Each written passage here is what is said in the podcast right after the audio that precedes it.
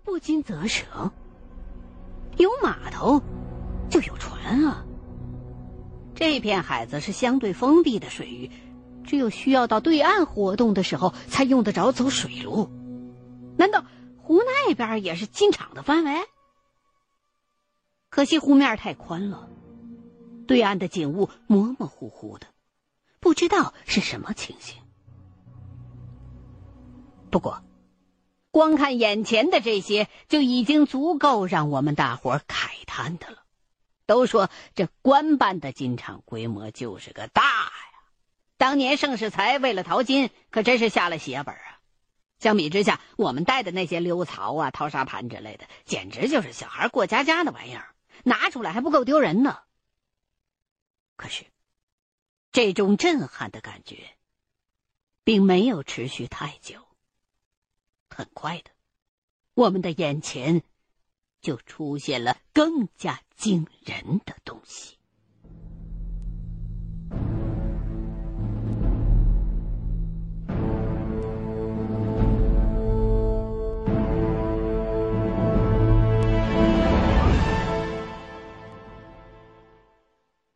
矿区当中的一块空地上，静静的安置着一排。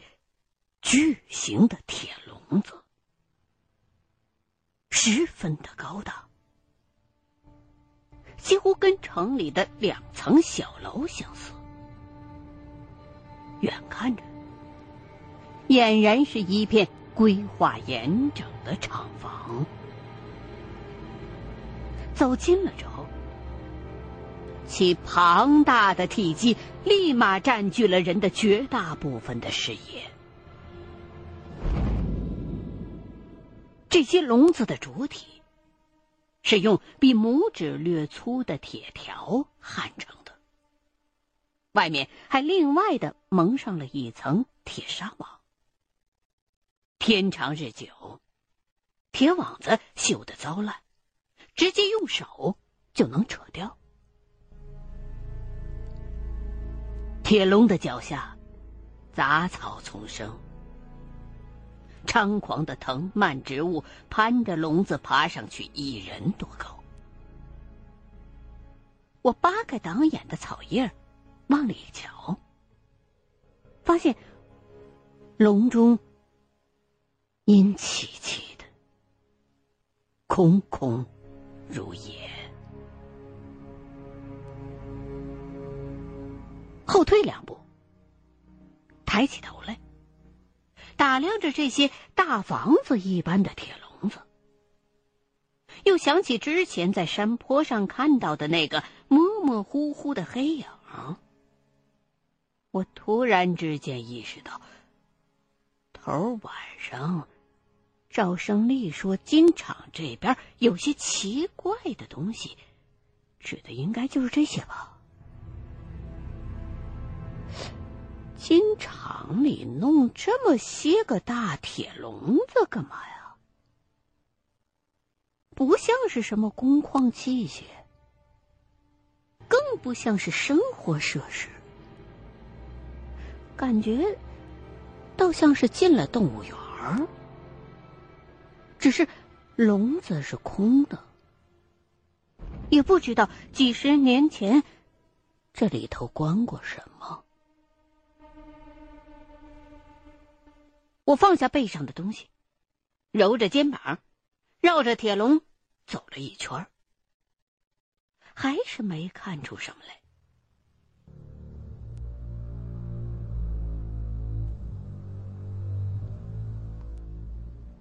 大哥和赵胜利昨天已经来过了，少了那份新鲜，所以拖着东西直接到另一边安顿。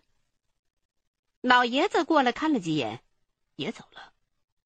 只有武建超留了下来，抽出钢钎，把笼子下头的草蔓都扒了下来，随后就在笼子下边的一个角落里，发现了一道门。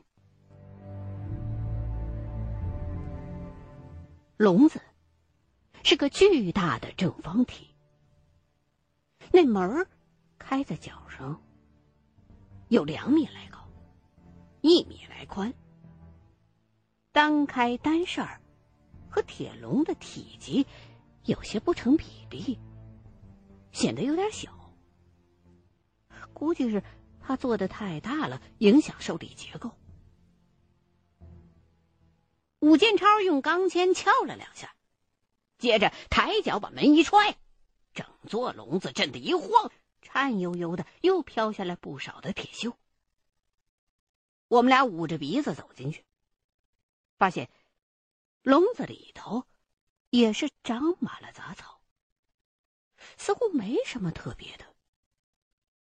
武建超拿起钢钎敲了敲铁栏杆，长这么大个家伙，干什么用的？关阿雄？我摇摇头，觉得不像。这些笼子太高大了，别说哈熊，就是塞几只长颈鹿都没什么问题。可是。真要是关什么巨大凶猛的动物的话，这笼子的铁棍儿有点细了吧？强度不够啊，能承受得了猛兽那么大的冲撞力吗？不过，这还都不是关键，最主要的是一个金厂。弄这么些这种笼子干什么呀？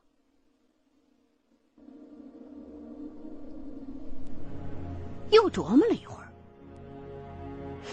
哎，说不定是关人呢，哎，就跟那四川刘文彩的水牢一样，专关交不起租的农民、杀鸡儆猴。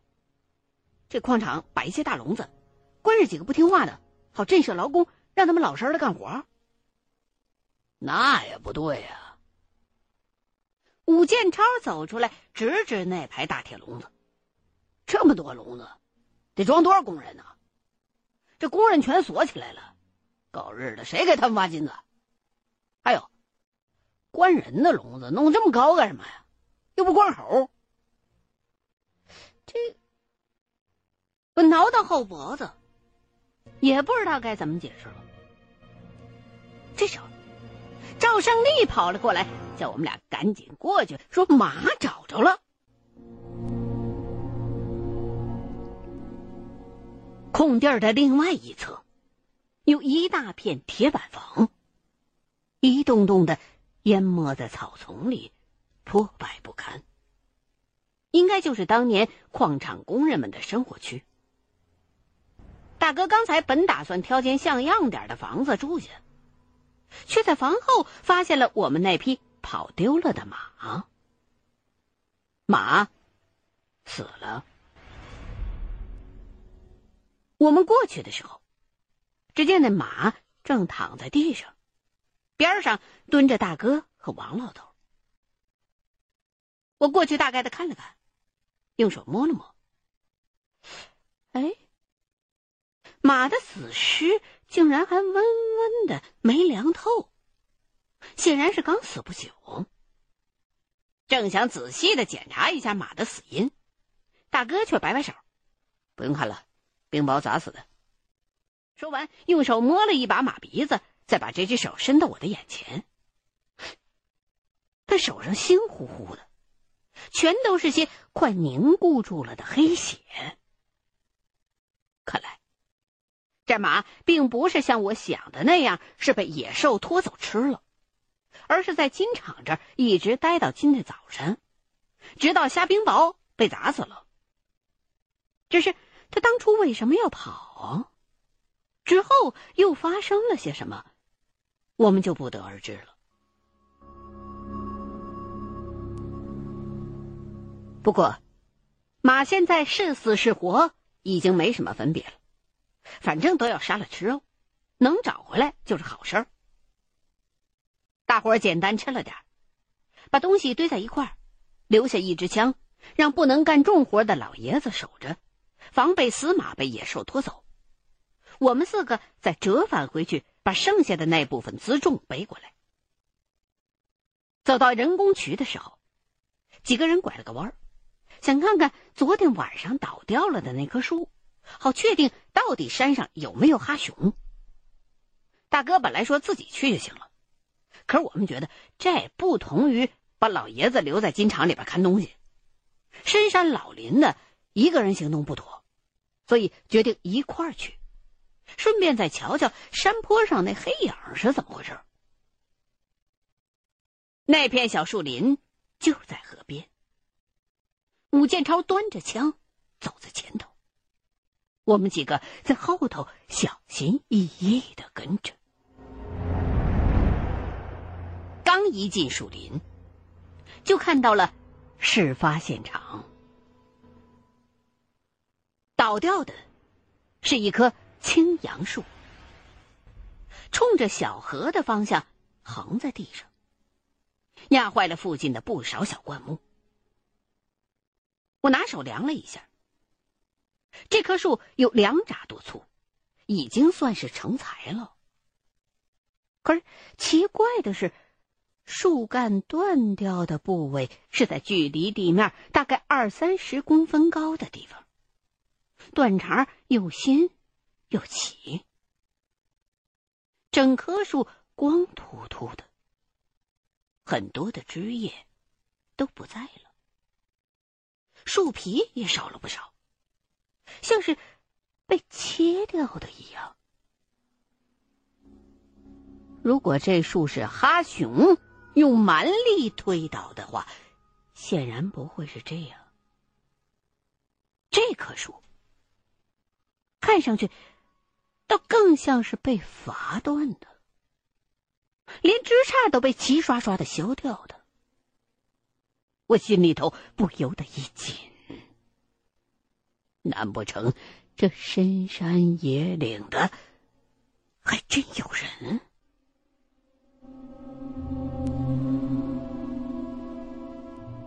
看看周边，没见到有人活动留下的痕迹。蹲下身来研究这半截树桩。也看不出是锯子、斧头还是凿子、刨子才能弄出这种形状的断茬。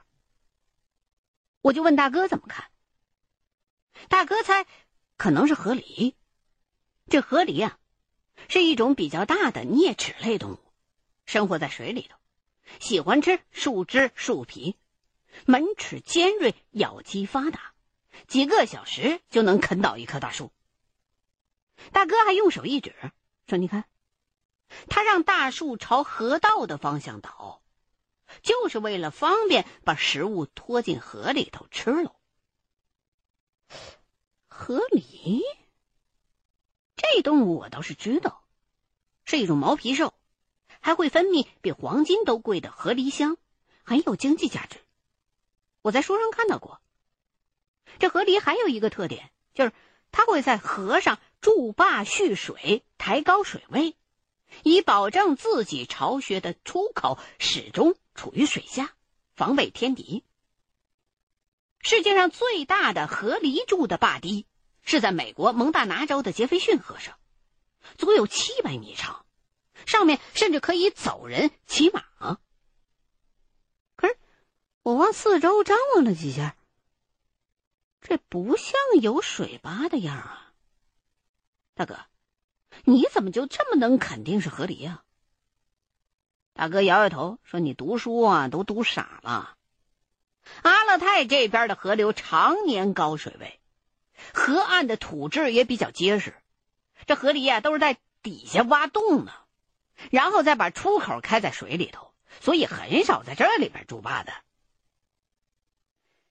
既然没哈熊，大伙也就都松了口气。”心里头还惦记着山上那个大黑影子，抽了根烟就拍拍屁股走人。顺着地势一路往上，我们对准了方向，重新钻进了密林。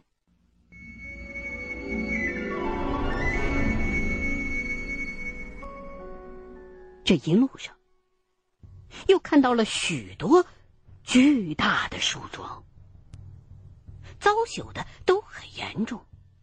上面长满了青苔和木耳，看起来年代挺久远的。我忍不住惊讶，说：“难不成这都是河狸那东西吃剩下的。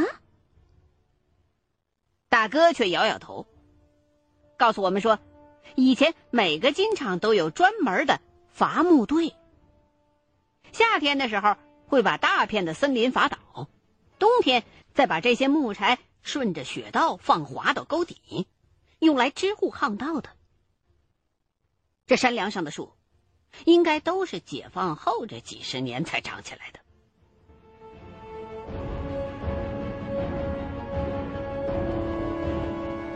接下来，攀山跋涉的过程不必细说，反正是七扭八转的走了许久。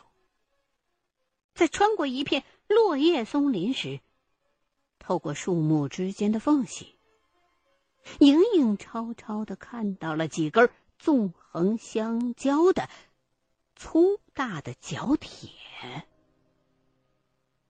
我们知道，那东西不远了。全都加快了脚步。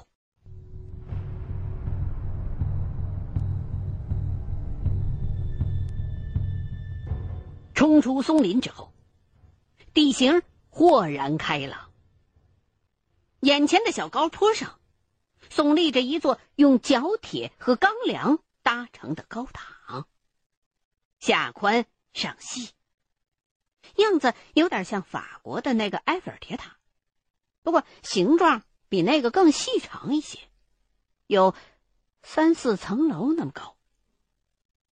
可是对于身高一米七左右的我们来说，这座铁塔也绝对算是个庞然大物了。如今站得近了，更是多了一份莫名的压迫感。大伙全都停下了脚步，大眼儿瞪小眼儿。有些摸不着头脑，心说：“怎么又冒出个怪东西来？”略略的迟疑了一下，才又都向前走了几步。塔底那些角铁构成的支架，十分的粗大，可是被风雨侵蚀的厉害。我摸了一把，沾了一手的红黑锈。看样子应该是跟老金厂同时期的东西。整座塔已经有点歪了，给人的感觉像是过不了多久就会垮掉的样子。我心里不由得有些感慨：铁质的东西到底比不上石头。草原上那些石人和岩画，没有上千也有几百年了。可依旧没什么太大的变化。可是你看这铁塔，才刚几十年就烂成这副模样。还没感叹完，我忽然之间就注意到了一些不对头的地方。脚下的地面，也就是铁塔的四周围，全都是光秃秃的，干干净净。几乎寸草不生。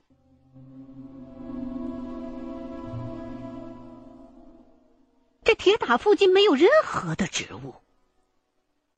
方圆十来米的范围之内，地表裸露，土质泛白，隐隐的，仿佛有一道无形的界限一般，让周边的森林不敢越雷池半步。